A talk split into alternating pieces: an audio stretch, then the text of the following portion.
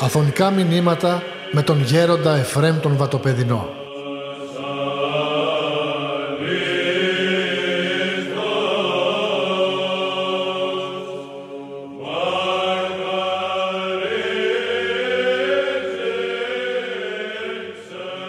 Γιορτάζουμε την επέτειο των 500 χρόνων από τη μετάβαση του Αγίου Μαξίμου από την Ιερά Μονή Βατοπεδίου στη Ρωσία.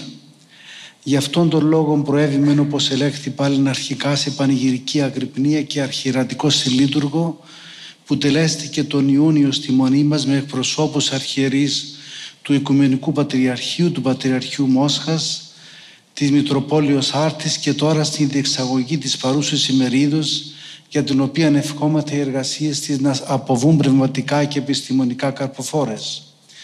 Ο Άγιος Μάξιμος θεωρείται ως το κατεξοχή σημαντικό πρόσωπο του 16ου αιώνα στην Ορθόδοξη Ανατολή, που είναι τόσο γνωστό και αγαπητό στους Ρώσους, αλλά και τόσο άγνωστο στους Έλληνες.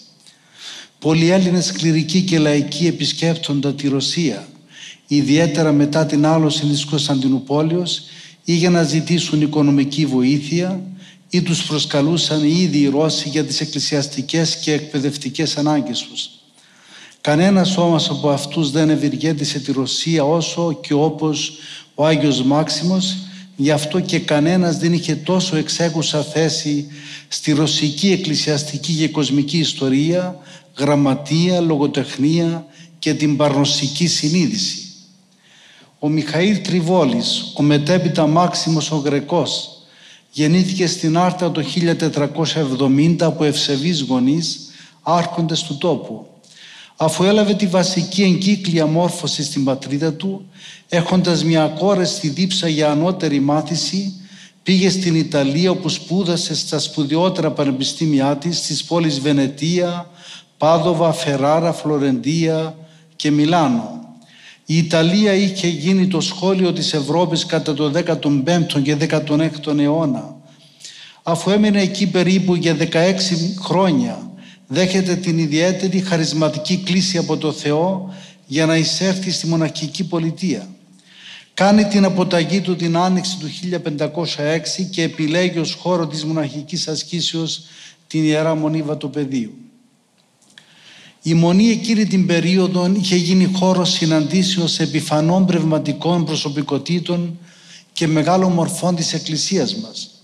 Ο Μάξιμος συναναστράφηκε εκεί με τον Άγιο Νίφωνα, το γνωστό της οικογένειας των Τριβόλιδων και τους μαθητές του οι μάρτυρες Μακάριο και Ιωάσαφ, τον προηγούμενον Ιώβ, τον λόγιον Ιερομόναχος Σάβα, τον πρώτο του Αγιώρου Σημειών, τον Μητροπολίτη πρώη Βερίας Μεθόδιο, τον Άγιον Θεόφιλο τον Μυροβλήτη, τον Επίσκοπο πρώην Μυθύμνης Μαλαχία που ήταν πολύ χαρισματούχος, τον Οσιομάρτυρα Ιάκωβο και πολλούς άλλους. Η Μονή λόγω της δύσκολης οικονομικής κατάστασης που βρισκόταν, εκτιμώντας τα προσόντα του, το ανέθετε το, το διακόνημα να πηγαίνει σε περιοχές εκτός Αγιώρους για εράνους. Η ανάθεση των Αποστολών αυτών φανερώνει και την καθολική εκτίμηση των μοναχών προς το πρόσωπό του.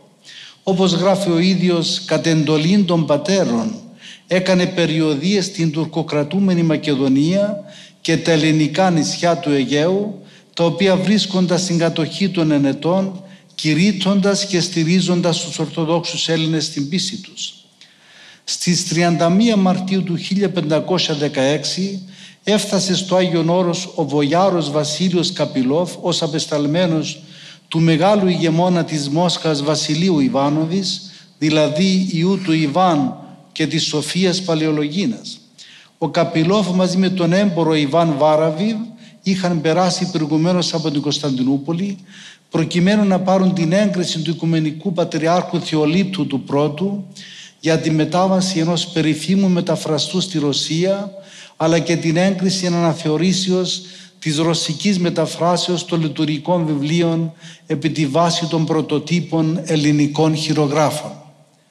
Στις καριές συναντούν τον πρώτο του Αγίου Όρου Σημειών και παραδίδουν επιστολή με την οποία ο μεγάλος ηγεμόνας παρακαλούσε να αποσταλεί στη Μόσχα για ένα χρονικό διάστημα ο μεταφραστής βιβλίων μοναχός Σάβας της Μονής Βατοπεδίου επιπληρωμή.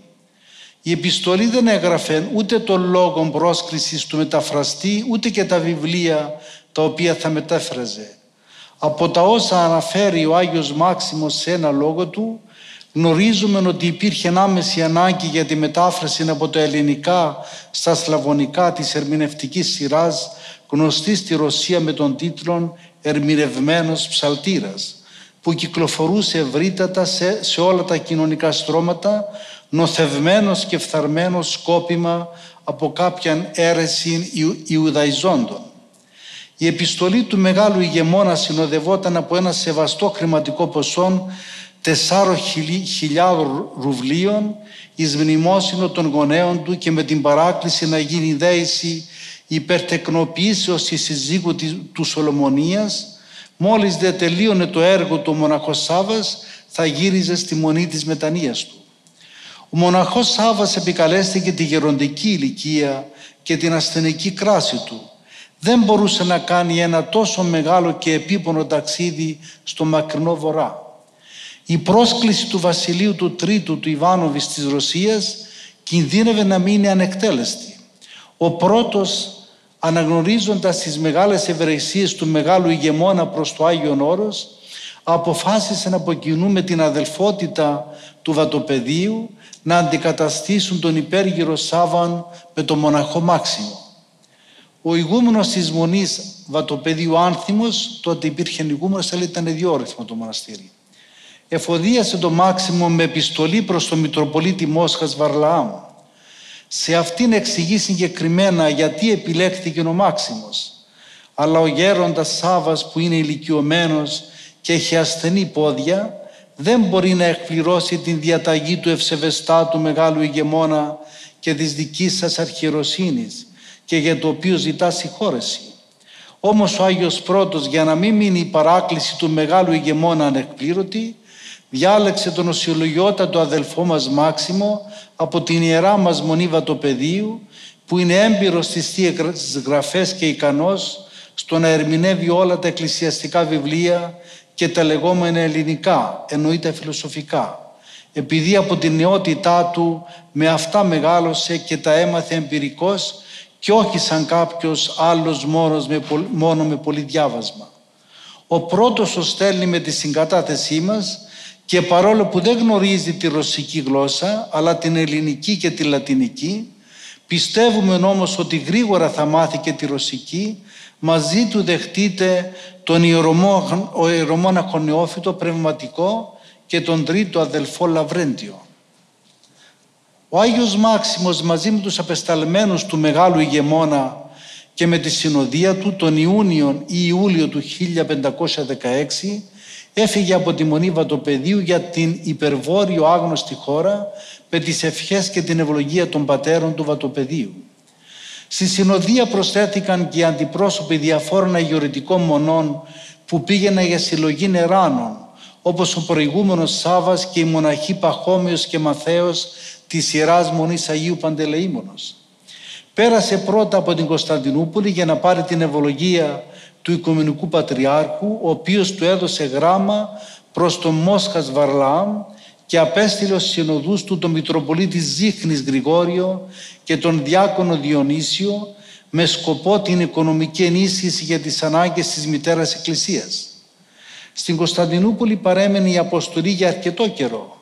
Ίσως η καθυστέρηση να οφειλόταν σε παρέμβαση του Σουλτάνου Σελίμ του Πρώτου, ο οποίος ενδιαφερόταν για τις σχέσεις του Οικουμενικού Πατριαρχείου με τη Ρωσία. Το ταξίδι είχε μεγάλη χρονική διάρκεια και ήταν κουραστικό λόγω του επελθόντος χειμώνα. Όπως αναφέρει ο Άγιος Μάξιμος κατά τη διάρκεια του υπέφερε πολύ. Οι Ρώσοι απεσταμένοι έπρεπε να παραμείνουν στην Κρυμαία για να φέρουν εις πέρας υποθέσεις οι οποίες τους είχαν ανατεθεί από τον ηγεμόνα. Η ομάδα των 17 προσώπων τελικά έφτασε την 5η 4 Μαρτίου του 1518 στη Μόσχα. Ο ηγεμόνας Βασίλειος Τρίτος και ο Μητροπολίτης Μόσχας Βαρλάμ υποδέχθηκα με εξαιρετικές τιμές και ιδιαίτερη χαρά του μοναχό Μάξιμο. Ο ηγεμόνας της Ρωσίας φαίνεται ότι ένιωσε μεγάλη ικανοποίηση που οι Αγιορείτες εκπλήρωσαν την επιθυμία του και το ότι ο Μάξιμος δέχτηκε να πραγματοποιήσει έναν τόσο μακρινό και επίπονο ταξίδι. Ο ηγεμόνας έδωσε διαταγή η συνοδεία του να διατρέφεται και να ικανοποιεί όλες τις ανάγκες της από τη Βασιλική Τράπεζα. Το έργο που μετέφρασε ο Άγιος Μάξιμος ήταν ο ερμηνευμένος ψαλτήρας. Το έργο αυτό η Σύνοδος της Εκκλησίας της Ρωσίας το χαρακτήρισε πηγήν ευσεβίας. Μετά το πέρας αυτού του έργου δεν του επετράπει όμως η επιστροφή στο Άγιον Όρος όπου αρχικά είχε συμφωνηθεί. Ο Μάξιμος έπρεπε να παραμείνει. Ο Βασίλειος ο Τρίτος πολλές φορές κατέφευγε σε αυτόν αποκομίζοντας πολλά από τη σοφία του και τη διακριτική γνώμη του. Η εργασία πάνω στον ερμηνευμένο ψαλτήρα απέδειξε ότι θα μπορούσαν να υποφεληθούν αρκετά από τον πολυμαθή αυτόν Έλληνα.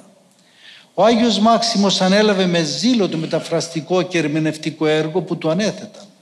Παράλληλα ερχόμενος σε επαφή με όλα τα κοινωνικά στρώματα της Ρωσίας, γνώρισε πολύ καλά τον τρόπο της ζωής τους και ανέλαβε ένα εξίσου μεγάλο ποιμαντικό έργο. Στην κοινή συνείδηση υψώθηκε σε μοναδική αυθεντία, η οποία μπορούσε να δείχνει τα πρέποντα και τα ορτά στα πράγματα της Εκκλησίας και της πολιτείας και θεωρήθηκε μεγάλος μεταρρυθμιστής στην πολύ δυσάρεστη κατάσταση στην οποία βρισκόταν τότε η ρωσική κοινωνία. Αν και δεν είχε το θεσμικό και εκκλησιαστικό αξίωμα του ποιμένος ως επίσκοπος ή ιερέας, είχε όμως τη χαρισματική ιεροσύνη, ήταν ο χαρισματούχος ποιμένας. Όλη η ζωή και οι ενέργειές του ήταν μία ανιδιοτελής προσφορά για τον άνθρωπο για τη σωτηρία του ποιμνίου. Αν έβλεπε ότι κάτι δεν γινόταν σύμφωνα με το θέλημα του Θεού, δεν ξεχώριζε έναν αυτός που το έπρατε είτε βασιλιάς ή ένας απλός κορικός. Νουθετούσε και έλεγχε, αγαπούσε και συμπονούσε το λαό, αλλά και τους άρχοντες για την αμάθεια και τη μη ορθοπραξία τους. Ο λόγος του πολλές φορές γινόταν ελεκτικός, στυλιτευτικός, αλλά αυτό το έκανε όταν το επέβαλε το ποιμαντικό του καθήκον. Τα πρώτα έτη, επτά έτη της παραμονής του στη Ρωσία είχε την προσωπική εύνοια του μεγάλου ηγεμόνα Βασιλείου του Τρίτου και του Μητροπολίτου Μόσχας Βαρλάμου, την φιλία των μορφωμένων βογιάρων, των λογίων και των πιστών όλων των κοινωνικών τάξεων, είχε την κατά κόσμο καταξίωση. Στη συνέχεια όμως κατέστη σημείων αντιλεγόμενο, όπως γίνεται συνήθως με πολλούς πνευματικούς ανθρώπους. Πολλές φορές η πορεία προς τον ουράνιο πατέρα γίνεται πολύ σκληρή. Μήπως όμως και για τον ίδιο τον άνθρωπο Χριστόν Ιησούν η πορεία προς τον πατέρα του δεν ήταν οδυνηρή. Δεν δηλίασε κατά το ανθρώπινο προς και το ποτήριο των παθημάτων της αδικίας, της συκοφαντίας, της σταυρώσεως δεν ήθελε να το πιει. Τελικά όμως το ήπια και αυτό συνετέλεσε στη δόξα του.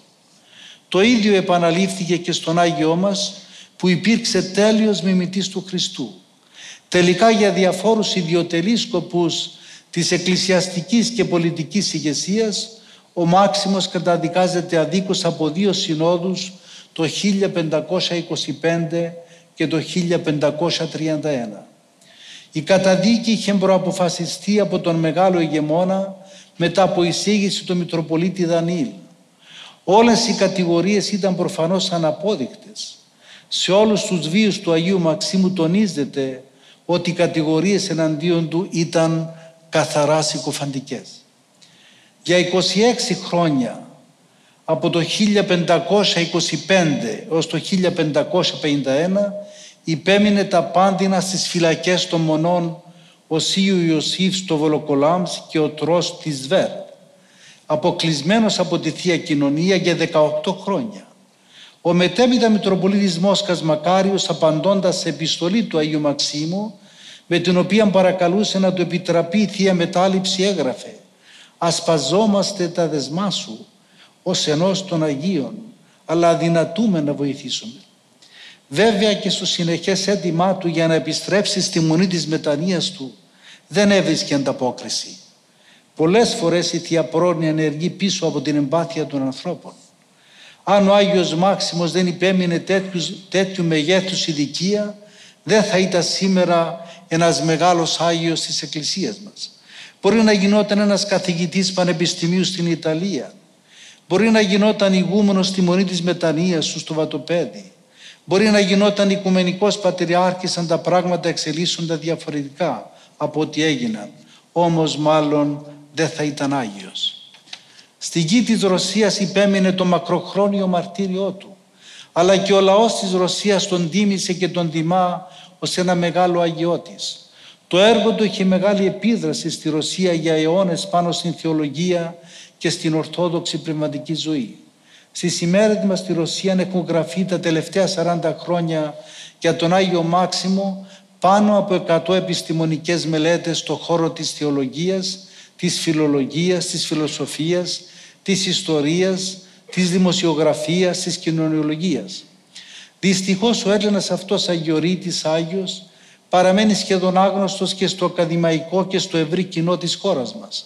Ελπίζουμε ότι τώρα με την ολοκλήρωση της έκδοσης των απάντων του που γίνεται στα ελληνικά σε τέσσερις τόμους με την μονή μας αλλά και με τη διεξαγωγή της παρούσης ημερίδος θα δοθεί έναυσμα για συγγραφή εργασιών και περαιτέρω έρευνα από τους Έλληνες επιστήμονες. Ο Άγιος Μάξιμος προβάλλει σήμερα τον Ορθόδοξο και ειδικά τον Αγιορείτικο μοναχισμό ως αυθεντικό και τέλειο τρόπο ζωής. Είχε εσωτερική πνευματική κατάσταση, ζούσε με μια συνεχή εγρήγορση και νύψη, ο νους του ήταν βουτυγμένος συνεχώς σε αιτίες θεωρίες. Βίωνε τη χάρη του Θεού, την εμπειρική γνώση του Θεού, την ένωση με τον Εντριάδη Θεόν. Αυτήν τη Θεία Ένωση ευχόμεθα με τις πρεσβείες του Αγίου Μαξίμου του Βατοπεδινού να βιώσουμε όλες, όλοι μας από αυτήν εδώ τη ζωή και πληρέστερα και τέλεια στη μέλουσα ζωή. Αμήν.